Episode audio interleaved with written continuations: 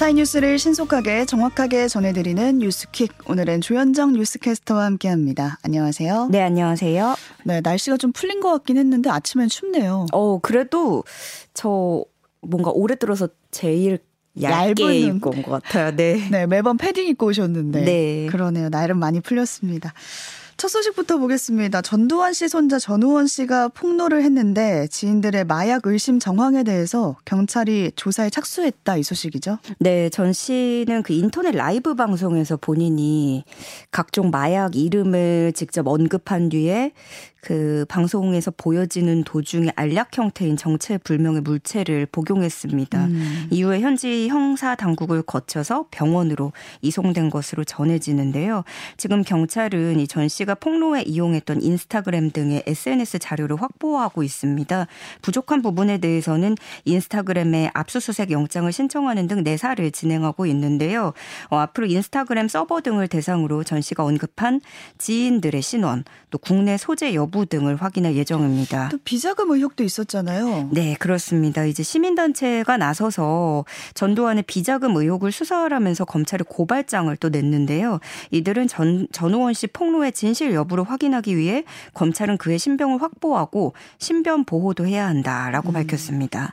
다만 이제 외국 회사인 인스타그램이 협조를 해줄지 또 검찰이 재수사에 나설지는 아직 미지수입니다. 음. 당시 전두환 씨 장남 전재국 씨가 가족을 대표해서 각서까지 써가면서 추징금을 내겠다고 약속을 했지만 다들 아시다시피 지금 아직도 920억 원 정도를 안 낸 상태잖아요. 네. 어, 현행법상 전시의 추징금 환수는 불가능합니다. 왜냐하면 판결을 받은 사람이 추징금을 미납하고 사망을 해버리면 상속된 재산에 대해서는 추징할 수 없기 때문인데요. 음. 어, 지금 정치권에서는 법 개정을 통해서라도 추징금 환수에 나설 움직임을 보이고 있습니다.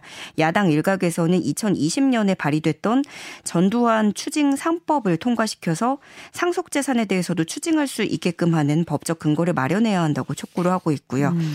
여야가 이 남은 추징금을 받아내기 위해서 특별법을 제정할지 이목이 쏠리고 있습니다. 네.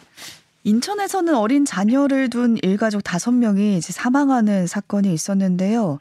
경찰이 부검과 동시에 금융거래 기록을 확보해서 조사하고 있다고요? 네, 지난 18일 오전 인천 미추홀구 한 단독주택에서 40대 남성 A씨와 아내, 5살과 4살 난 딸과 2살 배기 아들이 숨진 채 발견됐습니다. 애들이 3명이었어요. 네. 네. 그 당시 아내와 자녀들은 네 명이 흉기에 찔린 채 같은 방에 쓰러져 있었고 아빠인 A 씨만 다른 방에 혼자 숨져 있었고요. 음. 유서는 발견되지 않았습니다. 어, 경찰은 A 씨가 아내와 세 자녀를 흉기로 찌르고 숨지게 한 뒤에 극단적 선택을 한 것으로 추정하고 정확한 경위를 조사하고 있습니다.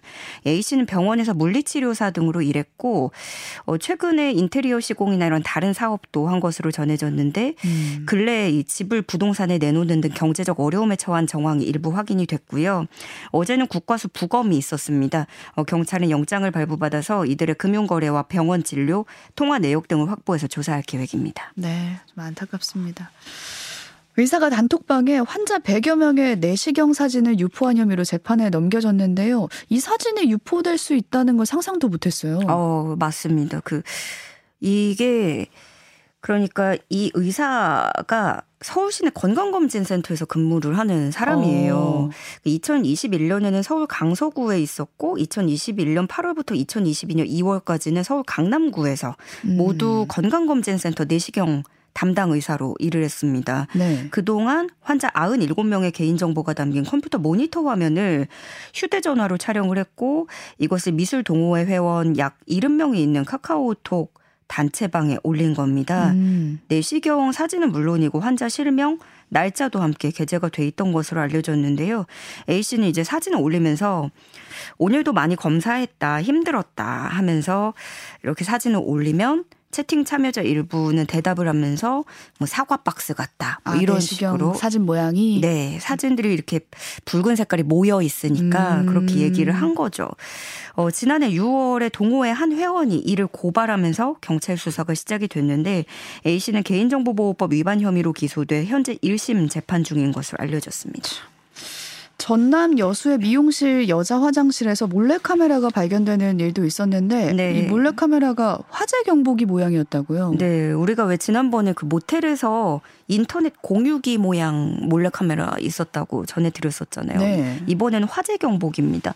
어, 30대 남성 A 씨는 지난 18일에 전남 여수시 모 미용실 여자 화장실 천장에 몰래카메라를 설치한 혐의를 받고 있습니다.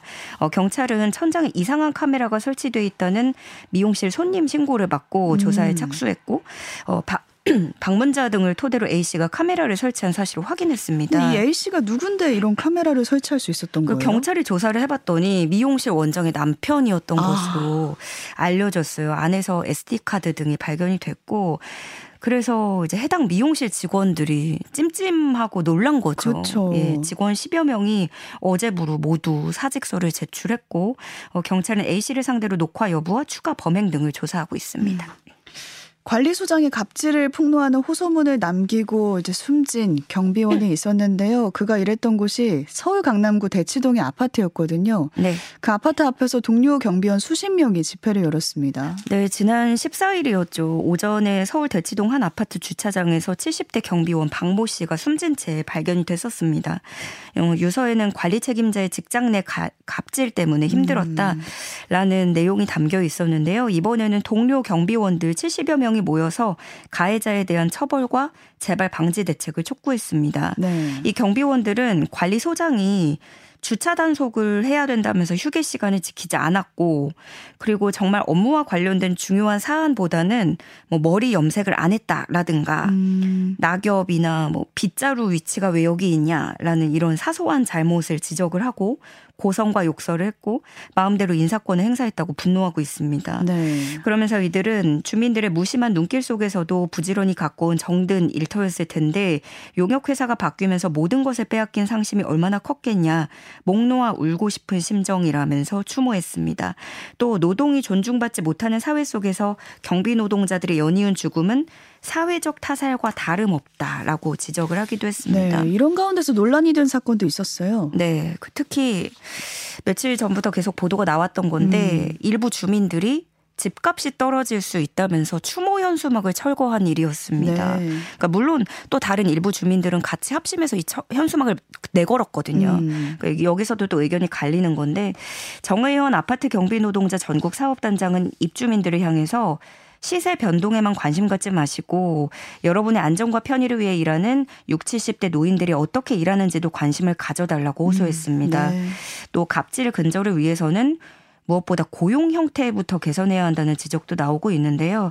아무래도 고용이 불안하면 이 불안감을 이용해서 갑질이 더 쉽게 이루어질 수 있겠죠. 이번에도 그랬죠. 네, 이 아파트 경비원들 근로계약서를 살펴보니까 어, 이분들도 올해 부터 3개월짜리 근로 계약을 맺어온 것으로 파악이 됐습니다. 3개월짜리. 네, 3개월마다 얼마든지 언제든지 잘릴 수 있다는 음. 불안감에 시달린 거죠.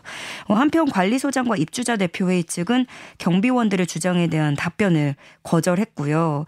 갑질을 했다는 주장은 사실이 아니며 인사이동은 A 씨가 원해서 한 것이라고 주장하고 있습니다. 그리고 이 관리소장은 입주민 단체의 채팅방에서 악의적 소문을 내고 있는 것이다라는 음. 주장을 펼치기도 했습니다. 네. 또 아파트에서 소음 민원도 많이 발생을 하잖아요. 현장에 출동한 부산의 한 현직 경찰이 흉기에 찔리는 일이 있었는데 그 찔린 음. 상태에서 다친 상태에서 복귀를 해서 일했다 이런 주장이 나와서 지금 논란이 일고 있어요. 진상 규명에 네. 나섰죠. 네, 지난 6일 A 경위는 소음 신고를 받고 부산 북구의 한 아파트로 출동을 했다가 현장에서 60대 남성 주민 B 씨가 휘두른 흉기에 목과 얼굴을 수차례 찔렸습니다. 음. 그 물론 이 찔은 B 씨는 곧바로 긴급 체포가 되긴 했지만 A 경위는 소속 파출소로 복귀를 해야 됐습니다. 아, 병원으로 안 가고 예 응급 처치만 하고 이제 다시 복귀를 하게 된 건데 음. 그러다가 인터넷에 자신이 A 경위 당사자라고 밝힌 글이 하나 올라왔는데요. 이 내용에 따르면 흉기에 수차례 찔린 뒤에도 치료도 제대로 받지 못한 상황에 혼자서 업무를 처리해야 했다라고 주장한 내용이었습니다. 가봤더니 기본적인 서류 작업이나 이런 관련 업무가 전혀 처리되지 않은 상황이었고 음. 아무도 도와주지 않는 무관심 속에 혼자 업무를 마무리한 뒤 뒤늦게 퇴근했다라는 주장이 담겨 있었습니다. 네. 어, 경찰은 지금 다른 지역 경찰관 등을 포함한 진상 규명팀을 꾸려서 당시 사건 처리 과정 전반을 살펴보기로 했는데요. 어, 지휘 보고선상에 있는 책임자들을 대상으로도 관련한 문제점을 확인하면서 음. 적절성 여부를 판단할 예정입니다. 네. 지금 에콰도르에서는 해안가에 규모 6.8의 강진이 일어났거든요. 사망자와 부상자 계속 속출하고 있는 상황인데요. 건물 수백 채가 무너지고 이재민들 잇따라 발생하고 있다고요. 네, 현재 시간 19일 에콰도르 과야킬 남쪽에서 약 80km 떨어진 푸나섬 인근에서 규모 6.8의 지진이 발생했고 그 이후에도 10분 만에 규모 4.6 등 음. 7차례의 여진이 연달아 발생하면서 피해를 더 키웠습니다. 지금으로서는 15명이 숨지고 부상자는 460명이 넘는 것으로 파악이 됐는데요. 건물 수백 채가 무너지고 산사태가 발생해서 도로 곳곳이 차단됐습니다. 어, 시내 한 대형 대형마트가 흔들리면서 놀란 손님들이 소리를 지르면서 건물 밖으로 뛰쳐나가는 그런 혼란에 빠진 장면이 포착되기도 했고요. 네. 한 부둣가에 있는 해양박물관은 붕괴된 후에 완전히 물에 잠겼습니다. 그 지붕만 보이더라고요. 네. 그 현지 매체에 따르면 또 젊은 부부와 생후 7개월 된 아이가 무너진 벽체에 깔려서 숨졌는데 엄마가 아이를 품에 끌어안은 채 발견돼서 뭐 음. 주의를 안타깝게 했다고 전해지고 있습니다.